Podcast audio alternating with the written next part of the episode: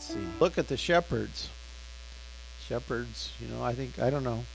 I suppose most of us would relate to shepherds quicker than we relate to three kings. Um, I don't know. They they seem neater than the three kings. I don't know why. Maybe because my agricultural background, but not that I have anything against kings. But um, you know, shepherds are just kind of kind of neat people. Except I think the reality is back then they weren't as neat as what we make them. You know, we, we kind of make them out neat. You know, I was watching the kids program, you know, and the, the little boys all dress up like shepherds and, you know, they're just all neat and clean. And, you know, the reality is those shepherds were kind of nomadic people and they lived out in the fields all most of the time with their sheep. And I don't know if you ever thought about it, and I don't not trying to paint a different picture, but you know, most of the time our manger scenes look pretty clean. And you know, they look pretty sterile as far as I'm concerned. But you know, the reality was those shepherds probably didn't smell very good.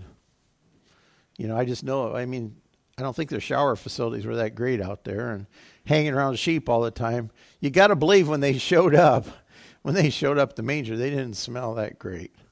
You know, and so, you know, it's kind of a kind of a unique bunch of guys that the angel first appeared to. And we're going to look at that story today in Luke, the second chapter, the eighth verse. And it starts out as Now there were in the same country shepherds living out in the fields. See, they're living out in the fields. That's where they lived. And they kept watch over their flocks by night. And behold, an angel of the Lord stood before them, and the glory of the Lord shone around them, and they were greatly afraid. Then the angel said to them, Don't be afraid, for behold, I bring you good tidings of great joy, which shall be to all the people. There is born to you this day in the city of David a Savior, who is Christ the Lord. And this will be a sign to you. You will find a babe wrapped in swaddling clothes, lying in a manger. And suddenly there was with the angel a multitude of the heavenly host, praising God and saying, Glory to God in the highest, and on earth peace, goodwill toward men.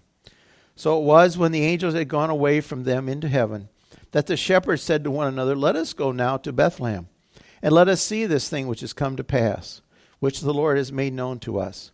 And they came with haste and found Mary and Joseph and the babe lying in a manger.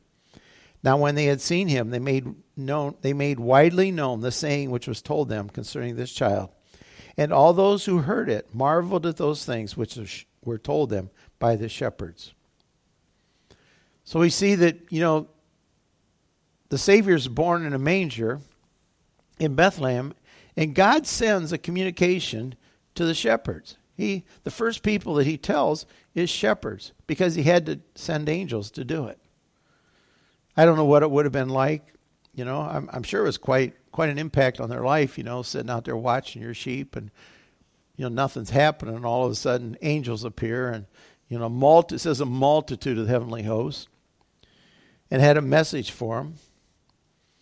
And so it's kind of kind of a interesting just picture, just picture these shepherds.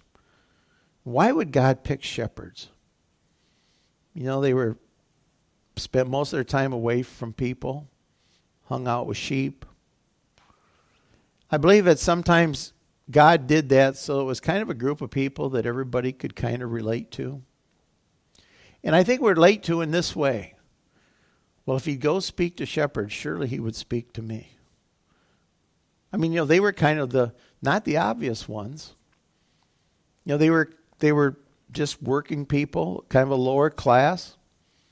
And I believe in some ways it's God's way of relating to everybody. You know, relating to everyone. If if he would relate to them, then I'm sure he could relate to us. Because the Bible says that God so loved the world.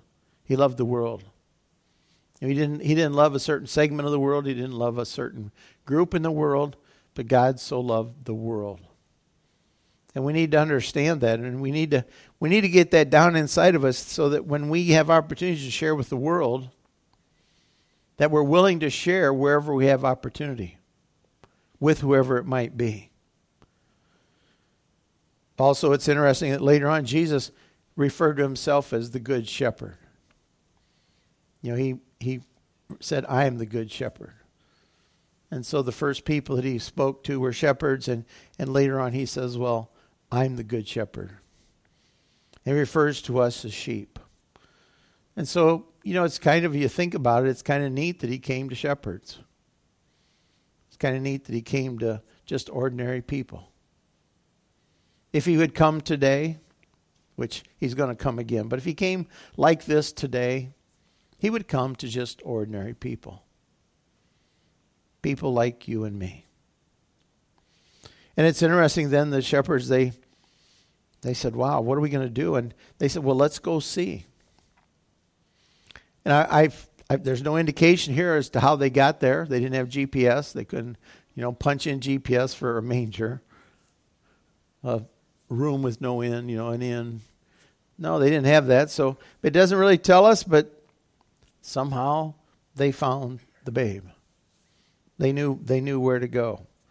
They went to Bethlehem. And they said, "Let's go see what the angels have made known to us. Let's go see it." You know, they said there's this babe and he's Christ the Lord. Let's go see. Let's go see. And it says when they came, it says then they saw him and once they saw him, the next verse it says, they made widely known the saying which was told them concerning this child. Once they went and they saw him, then they went and made known to the rest of the people what they saw. It says they also praised and glorified God. So when they saw him, they understood that this child was not just ordinary. Because they glorified and they praised God for who this child was. Whatever their understanding was, wherever wherever they were at in their understanding, whatever however the angels spoke to them, they they saw this child and they said, "Wow, he's Christ the Lord." So they praised God for all these things. And so then it says that they went and they went and told. Remember back in the story of John the Baptist when John the Baptist's disciples um, went to see Jesus. John the Baptist sent them and he says, Go and see who this is and see if he is the Messiah. And in, in Luke 7 22, Jesus says this to those disciples. He says, Go and tell John the things you have seen and heard. The lame, the blind see, the lame walk, the lepers are cleansed, the deaf hear, the dead are raised. The poor have the gospel preached to them. So Jesus says, Go and tell John what you've seen. What you've seen. The shepherds, once they saw the baby, they went and told others what they saw. I believe the Bible says that we can taste and see that the Lord is good. We can taste and see. You know, these scriptures show us that we can actually see something. And it shows us that once we see, then we're to do something about it. Because once you see something, you're a witness to what you saw. You know, the Bible, it says a witness is one who can give a first-hand account of what they have seen and heard. You know, if you're a witness in a trial, you go to the trial and you witness. You're a first-hand. You first-hand, you can go and say, "Well, this is what I saw happen. I was right there." And so we see in these stories the shepherds, they went and told what they had seen. Jesus told John's disciples, He says, Go back and tell John what you've seen, that you've seen something. The Bible says we can taste and see that the Lord is good. So it tells me that, that there's things that we can actually tangibly see concerning the Lord. He's not just the man upstairs. He's not just somebody off somewhere. He's not another God. He's not one of many gods. But He's a God who is active in our lives. And we can taste and see that He's good. We can experience Him. That should raise our personal expectation of who God is and what He wants to do in our lives we should expect him to do things. And when he does, we should acknowledge what he's done and not just say, well, I guess that worked out okay, you know. I was lucky on that one. Wow, that was that was, you know, amazing. No, we need to see the hand of God working in our lives and what he wants to do. and what He's doing. We need to realize that we're to taste and see, we're to experience the grace of God firsthand. Firsthand. He wants to do things in us and through us. And so then, once He does things in us and through us in a very active way,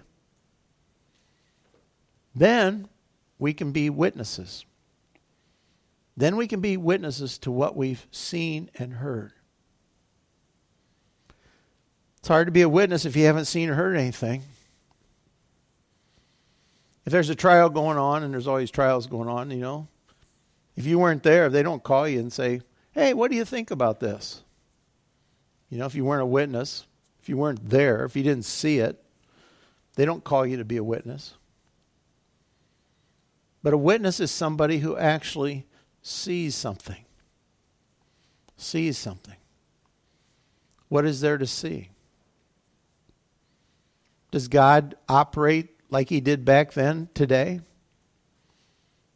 Does he want to move in our in our in our midst in our world like he moved back then? The Bible says Jesus Christ is the same yesterday, today, and forever. He doesn't change. If that's true, then the Jesus that John's disciples saw when he was healing the sick, raising the dead, doing the things he was doing, that that same Jesus would want to do those things today. So that we too can see. So that we too can see what he's doing. And once we see, then we can be witnesses to what we saw.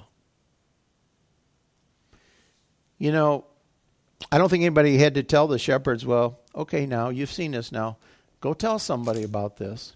He didn't they didn't nobody had to remind him or tell him or give him orders to do that. I have a feeling that after they saw the angels and they saw everything that happened and then when they saw the child that they they just wanted to tell somebody. They wanted to tell somebody what they saw. They wanted to because they had witnessed it. In Acts 1 8, Acts 1 8, one of Jesus' last words to his disciples. He says that you shall receive power when the Holy Spirit has come upon you, and you will be witnesses to me in Jerusalem, Judea, and Samaria, and to the ends of the earth. One of the last things Jesus said was that when the disciples would receive the power of the Holy Spirit, that they would be witnesses. They would be witnesses. They would now go witness. And as witnesses, they would go and tell what they had seen. They would go and tell what they had seen. The disciples had been with Jesus. They had saw watched him do many things. They saw him come, die on a cross. They saw him rise from the dead. Then the disciples also saw him work through them. And now they were witnesses. Witnesses to what they had seen and heard. And they went to tell. They went to tell. The big question is what have you seen or heard? What have you seen? You know, it's not what you know so much as what you've seen or heard. You can know all about God, but knowing about God is different than knowing God. I can know all about Him. I can quote you all kinds of information. I can quote you all kinds of things. I can tell you what He said. I can quote scriptures. I can argue with you about where dinosaurs came from. I can talk all about things. But talking about Him is not a witness as one who tells what they've seen and heard. This is what he's done in my life. There was a story in the Bible, and I don't I don't have it in front of me, but it's a story of a blind man, and the blind man was healed, and there was a big a big fuss about him, you know, and how could Jesus do that? And there was a big kind of argument going on. And I love what the blind man saw, said. He goes, I don't know if he's good or bad. I don't know. He goes, All I know is once I was blind and now I can see. What a witness. What a witness. He goes, You know, you guys are all arguing about whether he's good or bad. And you're, well, I don't know if he should have done this. Sometimes they argued if he should have healed on the Sabbath, and they argued about it. The blind man had it real clear. He goes, I don't know. He goes, All I know is once I was blind and now I can see. That's a witness. That's a witness. He didn't get caught up in a lot of the things. He goes, I don't know. He looks pretty good. You know, it looks pretty good to me. Once I was blind, now I can see. And he witnessed to what God had done. So I believe for us to be witnesses, we have to see or hear something. He has to, he has to be real to us. And he reveals himself in different ways to different people, but he makes himself real to us. You know, um, none of us, I don't, none of us are blind. I don't think anybody's legally blind. I don't think any of us are blind that I know of. Some of us have a little trouble seeing. So, but you know, none of us can claim to that. Well, you know, I'm a witness because I was blind, but now I can see. And so the rest of us go, well, I don't have nothing to say because, boy, I don't have nothing that big in my life. Well, it doesn't have to be something like that exactly. You know, sometimes it can be, well, you know, I used to be like this and now I'm I'm different. It can be, you know, I see God working in my life. I see what he has done. I see how he's changed things. I can tell you about that. I can tell you how maybe he's healed me from something else. But you know, he, he won't do those things unless we taste and see. We have to be willing to let him work. We have to be willing to have an expectation that God wants to do those things now for us. For us. And we have to be willing to allow him to work. He has to be real to me. I have to put my trust in him.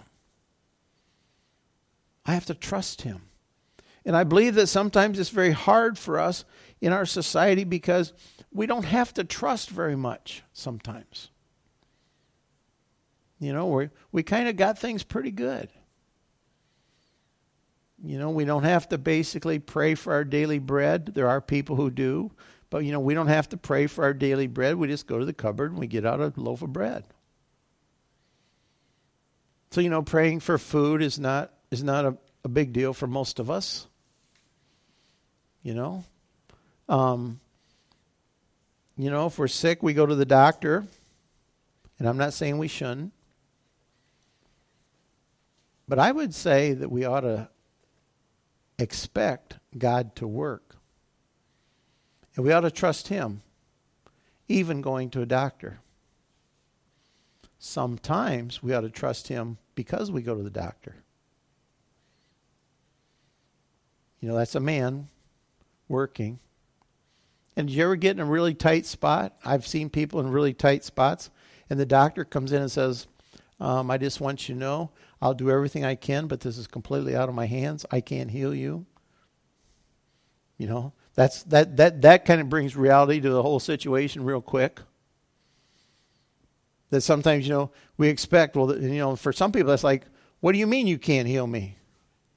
What do you mean? I'm paying you big bucks. I'm, you know, we, we're spending a lot of money. What do you mean you can't? You know, if your hope is only in Him, when He says those words to you, that's pretty unsettling. And I think for the Christian, I think for the Christian, we need to always see that Jesus is our healer, no matter how He does it, no matter who He works through. And we need to acknowledge that and trust Him. We need to trust Him. We need to expect Him to work. And we need to give Him the praise when He does.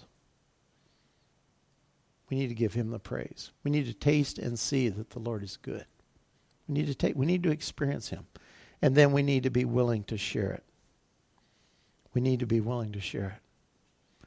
We need to be willing to tell somebody. We need to be a witness.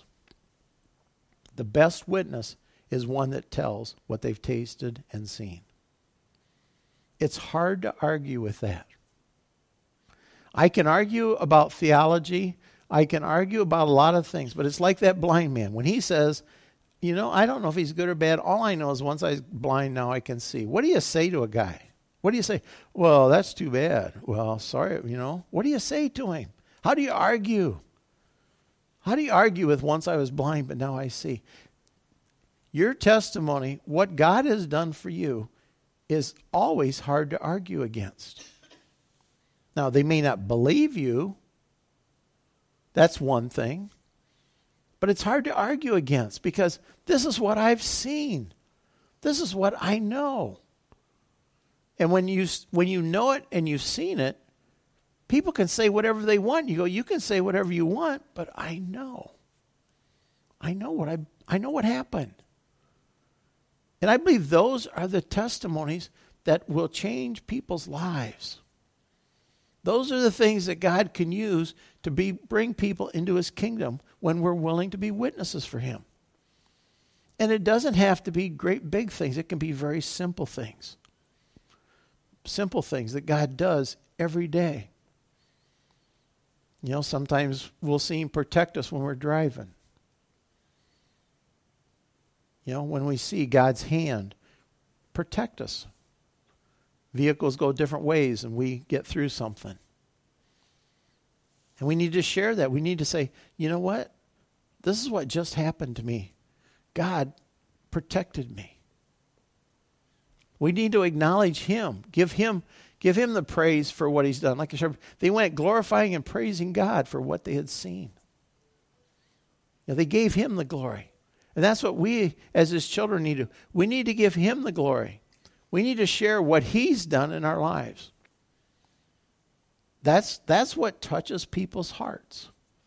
That's what touches people's hearts. When you're going through a hard time and you say, This is what the Lord has done for me. This is how the Lord has gotten me through this. This is what I've experienced. And if we haven't experienced any of those things, if we haven't if we have nothing to share, then I believe we need to seek him and allow him to work in our lives and acknowledge him and have things to share because he wants to come and be with us.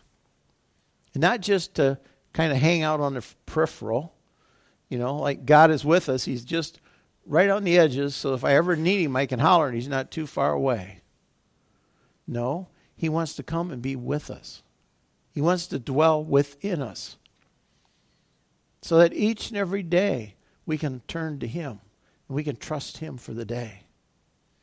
We can watch Him work in our lives. We can watch Him change things. We can expect Him to move. Our expectation is that I don't have to do everything, figure everything out. I can trust Him and let Him work that he's, he's God with us, Emmanuel. Just like he was at Christmas when he was born. You know, you think about the impact a baby can have. That doesn't even make sense. Does not even make sense. You know, why why would a baby be able to impact shepherds, kings, people? Why why would a baby be able to do that? Only because he's the King of Kings and the Lord of Lords. That's the only way. That's the only way. You have a baby, you lay him down, you bring him home. You know, everybody goes, ooh, ah, you know, but he doesn't change lives. He doesn't impact. You know, nobody leaves your house and goes out and says, wow, let me tell you what I just saw. You know, those, those shepherds and those people, they knew who Jesus was. I always find that very interesting. They knew who he was. Mary kind of, you know, the Bible says she kept these things, pondered them in her heart. She kind of wondered. But, you know, they went out and shared. They were excited. They, they had people they wanted to tell. Interesting. Interesting. Shepherds, the angels probably had something to do with it. You know, after they saw a multitude of angels, that probably got their attention. You know, sometimes God has to do that. Did you know that? Sometimes God has to get our attention because we're kind of well, we get sidetracked. We aren't paying attention like we should sometimes. We aren't expecting Him. Sometimes He has to get our attention. But we need to realize that He is with us, that we can experience Him. We can taste and see that the Lord is good. And we can then be witnesses. We can share wherever we have opportunity, wherever a door might open. And let me say this about doors opening let God open a door for you. Let Him open it. Say, Lord, open a door for me so I could share with somebody what you've done in my life. And then be open. Watch. Watch for a door. Watch for somebody that says, Well, I'm having a hard time with this or that or something. You go, Hey, let me let me tell you what, what I've experienced, what I've tasted and seen. Let me let me just tell you. You know, let me just share with you a little bit about what God's done for me. I don't think it should be real difficult. I don't think we should make it difficult. I think it should be very natural. Naturally supernatural. God working in us to share with people around us so that the whole world might know. The whole world might know that God is with us. And how's the world going to know unless we tell them? How's the world going to know unless we tell them? You know, as a church, we're going to. I'm really praying. I'm really praying, Lord, show us ways that we can help facilitate that to happen if there are ways. What are things that we can do on purpose, on purpose, to facilitate reaching the world around us?